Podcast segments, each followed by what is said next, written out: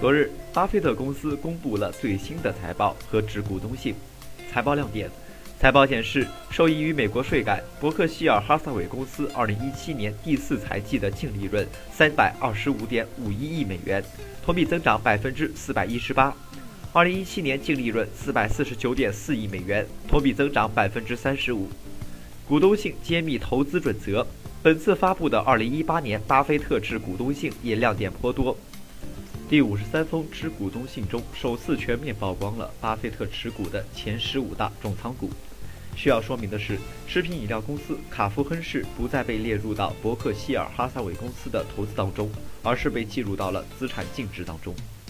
巴菲特指出，自己的投资准则主要是看公司在技术及商业模式方面是否拥有领先优势，可以长期创造出利润，保持持续增长。以及在激烈的市场竞争中站立有利的位置。查理和我认为，伯克希尔作为商业利润拥有的市销对路的普通股民，不是基于图表模式、分析师的目标价格和媒体专家的建议。他中指出，相反，我们只是相信，如果被投资公司的业务是成功的，我们的投资也会取得成功。总的来说，随着时间的推移，我们理所应当会得到不错的回报。二零一七年，整个市场上掀起并购狂潮时，伯克希尔哈撒韦却找不到价格合适的收购的对象。巴菲特在信中表示，在并购上，我们遵循一条简单的原则：别人越胆大，我们就越谨慎。截止二零一七年十二月三十日，伯克希尔所持现金和美债为一千一百六十亿美元，再创公司历史新高。这么一大笔资金却无处可花。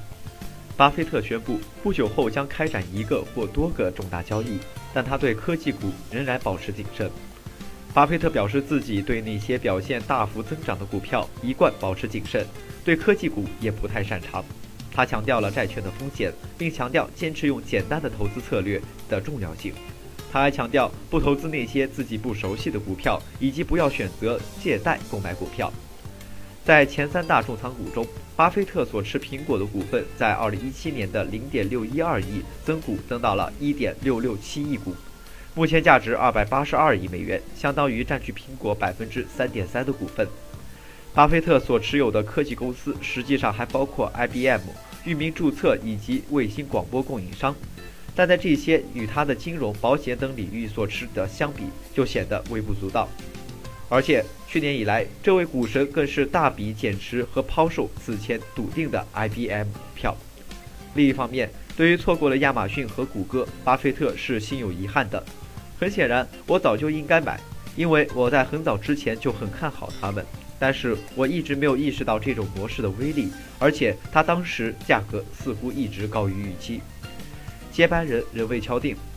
八十八岁高龄的巴菲特在投资领域仍保持着野心。长时间没有落定接班人，也成了一个谜。今年一月，巴菲特已经任命两位得意门生作为伯克希尔董事会的新晋副主席，但在股东信中，他对两人琢磨不多，并且此前也表示，最终选定的接班人还为时尚早。但他透露，不久后会有重大的交易。